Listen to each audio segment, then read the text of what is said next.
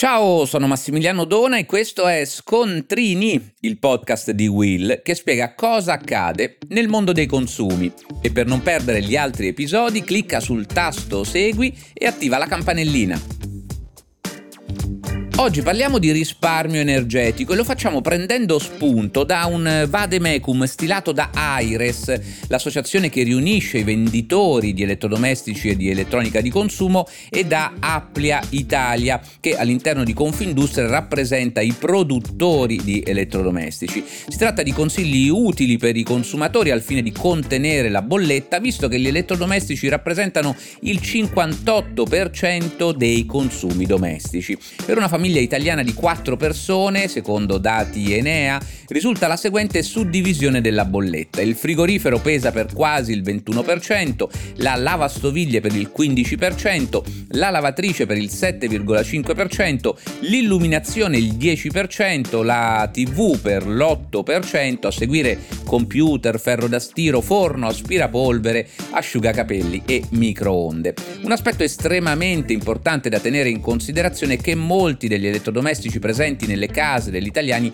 sono piuttosto vecchi, tra i 12 e i 20 anni di vita e questo incide ovviamente sui consumi. Ma la maggior parte delle famiglie non possono permettersi di cambiare gli elettrodomestici ed ecco allora alcuni consigli pratici per risparmiare. Per cominciare, se il nostro contratto lo prevede, cerchiamo, ove possibile, di programmare l'elettrodomestico per attivarsi nelle ore a tariffa energetica agevolata. Utilizziamo i programmi Eco. Contrariamente a ciò che si pensa, infatti, il ciclo di lavaggio rapido di lavastoviglie e lavatrice consuma di più mentre il ciclo eco, anche se quello che dura più a lungo, permette il maggior risparmio. Ancora, per fare economia è meglio evitare di lavare a mano.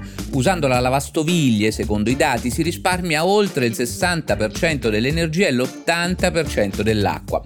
Ma ricorda di non sovraccaricare il tuo elettrodomestico, è giusto utilizzarli a pieno carico, ma attenzione a non eccedere, potrebbe essere compromessa l'efficacia della pulizia. È sempre bene poi eliminare la fase di asciugatura delle lavastoviglie, limitandosi ad aprire lo sportello a fine lavaggio. Passando al frigorifero, questo va posizionato distante dalle fonti di calore e per conservare correttamente i cibi non è necessario impostare la temperatura interna inferiore ai 4 gradi.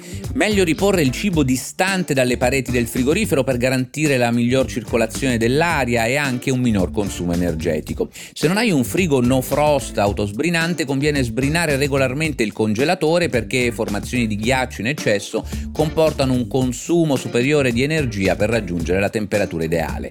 E poi ovviamente si consiglia di limitare il numero di aperture del frigo. Passando al forno utilizza la funzione ventilato così da poterlo spegnere poco prima che la cottura sia completata per sfruttare il calore residuo. Il forno va sempre pulito a fondo dopo averlo utilizzato perché anche piccoli residui di cibo possono provocare un inutile dispendio di energia durante la fase di riscaldamento e quando accendi il forno ricordati di rimuovere le teglie che non utilizzi. Infine qualche consiglio per il ferro da stiro, anche qui modalità eco se disponibile per il tuo elettrodomestico e accurata pulizia. Eliminare i residui di calcare sulla piastra e nel serbatoio del ferro poiché ne aumentano i consumi energetici. E voi, lo sapevate? Per oggi è tutto, ma per non perdere gli altri episodi di Scontrini, clicca il tasto Segui e attiva la campanellina.